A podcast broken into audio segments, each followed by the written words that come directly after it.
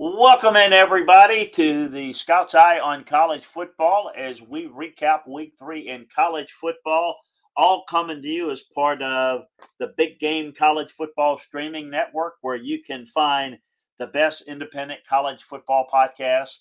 We want to ask you to check those folks out. If you haven't, you are really missing something. It's a great opportunity to get the best individual uh, shows on college football or your particular team uh, that you can find out there. And they're looking to grow and expand. They're off to a fantastic start. So that's the big game streaming um, network. And uh, also want to invite you, if we could, to sign up for Off the Hook Sports YouTube channel, uh, where you can also see this show live. Also, sign up for the Landry Football Podcast Network, where you can get all of the shows.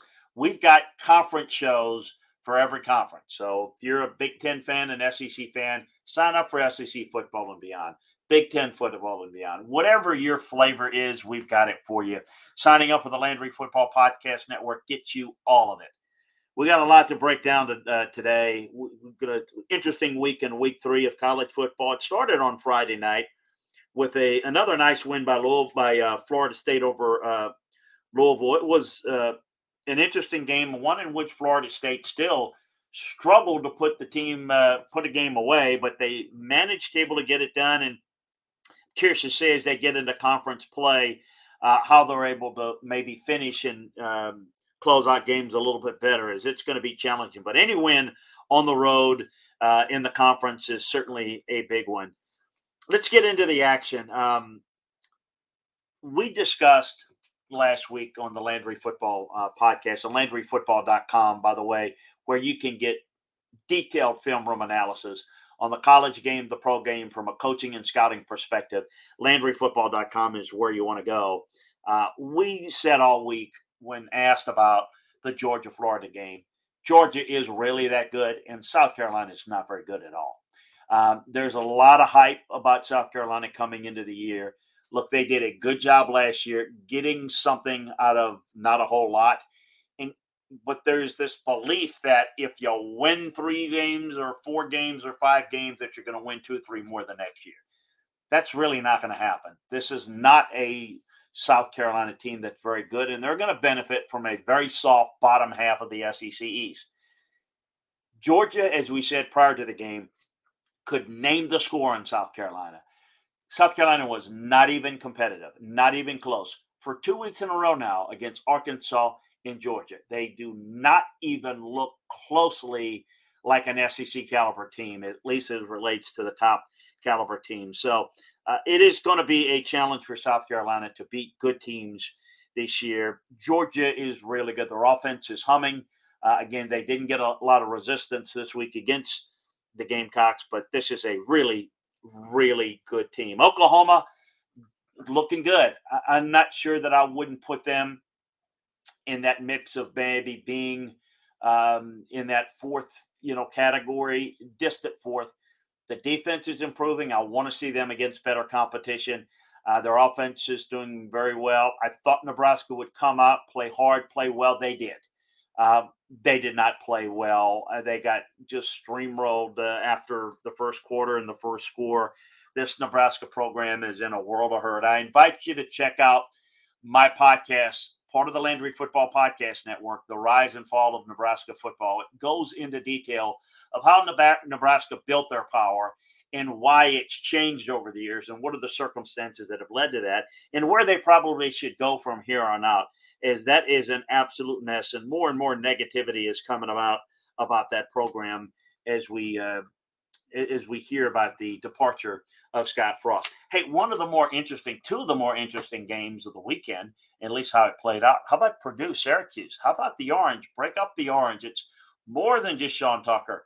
Uh, they were able to uh, overcome a slow start, a offensive challenge game by both teams, and a flurry in the second half. What an exciting finish. Tough loss for Purdue.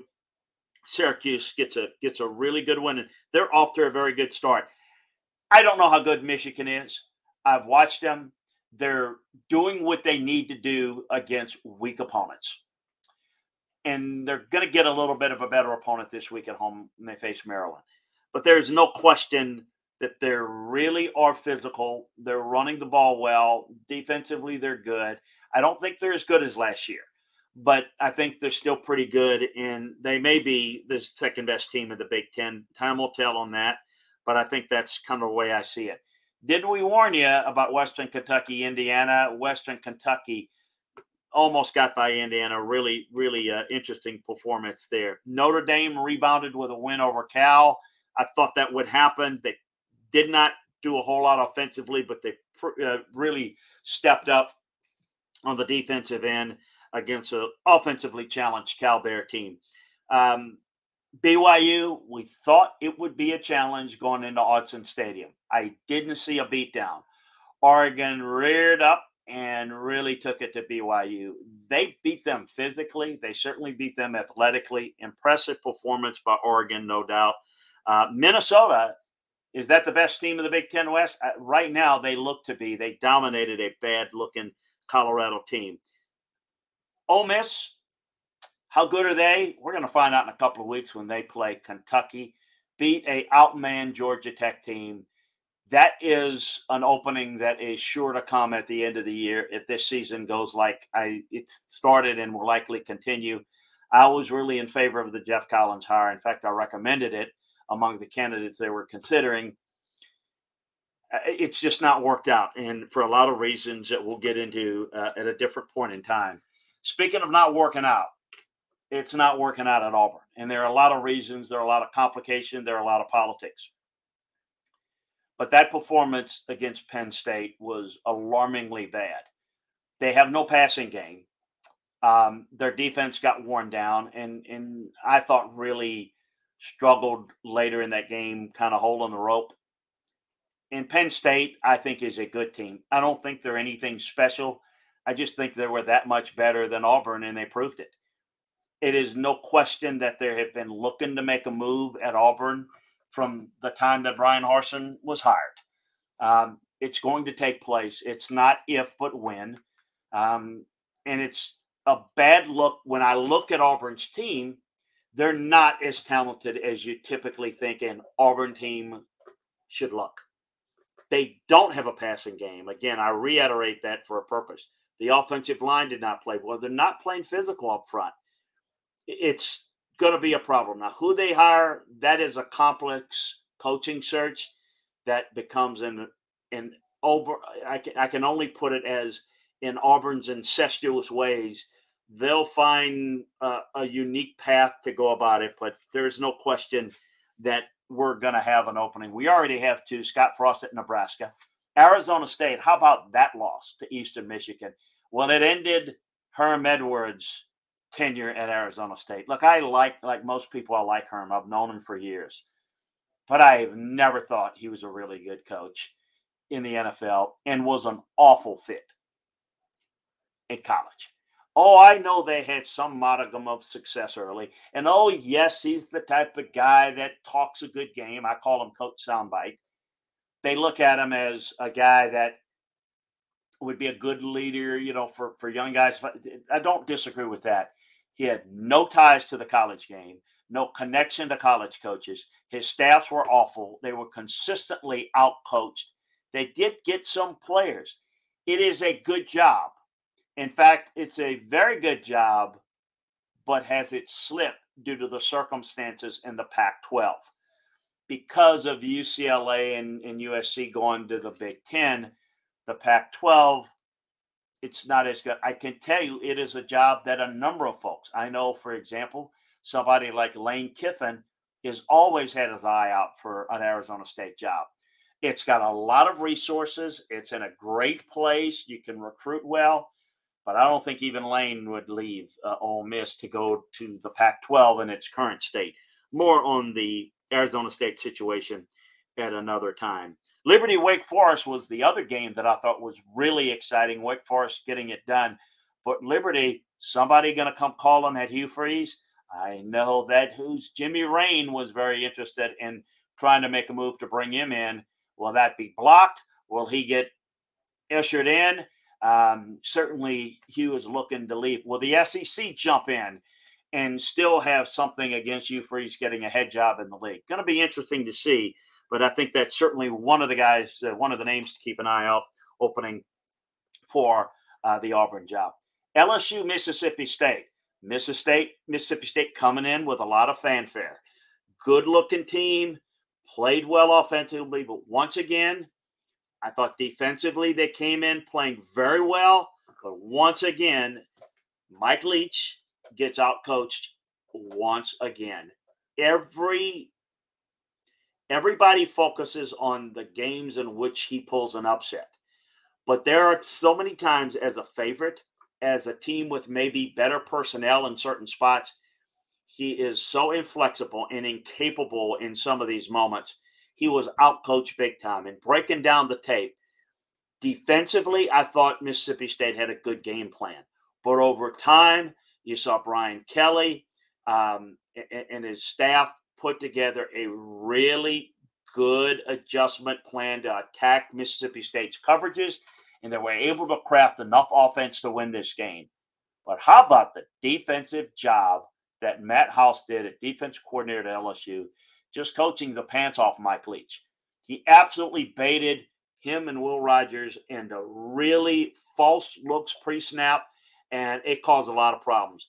I thought it, it caused the ball to come out a little too quick at times. Receivers dropped balls. I think they were rattled. I think they were expecting open routes over the middle and that was the look they were getting pre snaps. And everything in that offense under Mike Leach is about being able, from a receiver standpoint, reading coverages, and they were given false reads. A superb coaching job. That goes to LSU. At home, yes.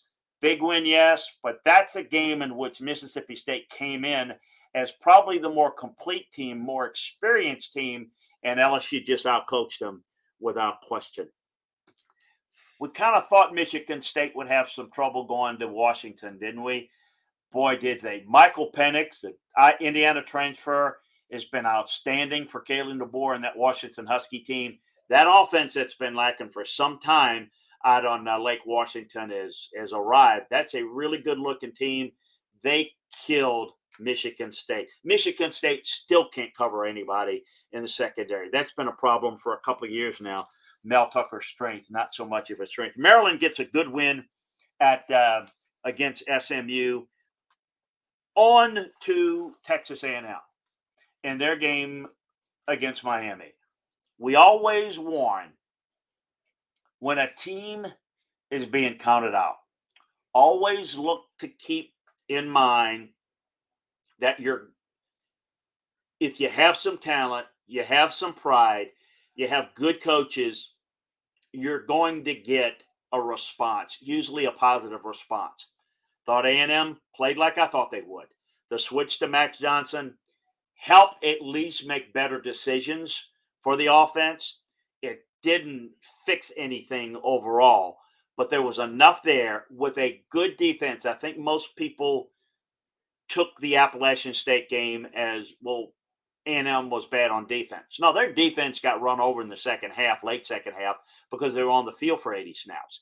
The defense played pretty well, and they're young and going to get better. So Miami is a team that I think was a little overrated. You know, I, I don't think that they're anything special on offense. I thought that defensively, they missed a lot of tackles in the early part of the season. Offensively, the quarterback Tyler Van Dyke is a physically gifted guy but there's a lot of oh, missed receivers in that game. There was some miscues by the receivers. They certainly had every chance to win that game. A&M didn't like just go and take it to Miami. This was a game in which it looked like you know both teams were trying to get as much out of their offense as possible and a&m i thought showed a little bit more toughness a little bit more smarts to get it done um, utah rebounds. USC is still playing good. I like the way they jumped out early on Fresno State. Uh, offensively, this is a really good team. It does look like one of Lincoln Riley's typical teams that can't play any defense, however. It's going to be real interesting to see how things are going forward. This coming week, what's interesting, I want to take a look at a couple of things there before we um, we call it a show. But I want to remind you again about uh, where you can get us. And um, hopefully, you're listening to us on the Big Game uh, College Football Streaming Network Uh, the great the guys there put together one great product. If you're a college football fan, you get a chance to not only listen to college football in a national perspective on a show like this, but you can also get all the individual shows, the best individual shows on the college game for your favorite team. Going to be part of their streaming network coming soon. So check out the Big Game College uh, Podcast, College Streaming Network, the College Podcast Network. Also, remind you to check out um, and sign up for the Landry Football Podcast Network to get this show and all the other shows that I do on college and the NFL, uh, as uh, well as uh, checking out LandryFootball.com for more detailed film room breakdowns than we can give you right here. Some interesting matchup this week that I'm looking forward to. Clemson is not playing well on offense. And I think a quarterback development is in the offing. They got to go to Wake Forest, watch it. Maryland, Michigan, I think Michigan handles it. Florida, Tennessee is going to be outstanding. Can Florida do anything offensively?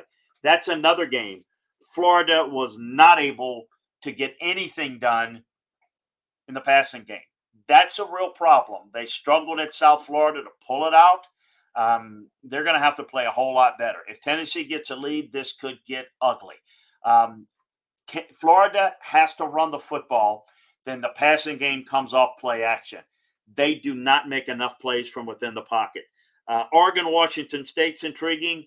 A&M, we'll see how good you are. You got pounded last year by Arkansas. Uh, you get that chance again. Wisconsin, Iowa State may not be as good as people might think. How about Kansas State going to Oklahoma? Where were you, Kansas State? Well coached team, what an egg did they show up against Tulane? Tulane, great job by them. What a phenomenal job getting done there. But uh, see if Kansas State can respond. USC goes to Oregon State. Um, some other thoughts Texas, slow start. Um, I, I thought they did a good job kind of settling down a little bit, coming back and winning a game against Texas San Antonio that were down four offensive tackles. I realized but that's a game that could get out of get out of way um, pretty early. Uh, Tulane, uh, Tennessee rolled against Akron. We just talked about Tulane. Florida's escape. But I tell you one thing that, that stood out to me when watching the Florida tape is not having Ventrell Miller at linebacker really hurt them. Getting him back could certainly uh, help. Um, I'm going to get into uh, one other thing. Marshall. How about Marshall beating Notre Dame, coming back flat? The you know, after effects of a team that's embarrassed coming back in a positive way. How about Marshall laying an egg against uh, Bowling Green and getting beat? Um, Arizona State, we just mentioned, and Eastern Michigan, and that's not that's Eastern Michigan. That's not Central Michigan or Western Michigan. That are pretty decent teams. That's a pretty bad team. So we've got a couple of openings now: Nebraska, Arizona State. Uh, I expect Auburn and Georgia Tech to come open. There'll be others we're going to begin to kind of break those down for you as we go down the road. But some other matchups can Syracuse keep it going at home against Virginia? Baylor goes to Iowa State. Um, so uh, some of the big matchups uh, are, are going to lead to some of the weaker ones too. Uh, Georgia's got Kent State. Um, New Mexico's got uh, LSU's got New Mexico.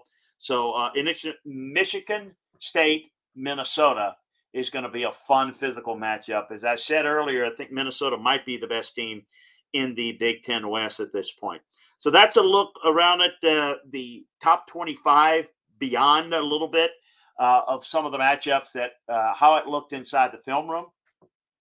Going to break down uh, these games uh, this upcoming week a little bit more. So check out check it out over at the Landry Football Podcast Network. Once again, sign up for the um, and look out for the uh, big game college football streaming network uh, where you can catch this show and catch it on a loop. Uh, we think you're going to love that. And of course, signing up for the Landry Football Podcast Network will get this show and all the others. So we appreciate you. You want to get more detailed film room breakdowns on the game of football, college football, the NFL, LandryFootball.com is where you want to go. We'll break down the game from a coaching and scouting perspective evaluate players, teams, coaches, schemes. We got it all for you. So make sure that you check us out there. But for now, it's been great to be uh, it's great to be with you, and keep it uh, here for more information on the world of college football. Appreciate you joining us, everybody.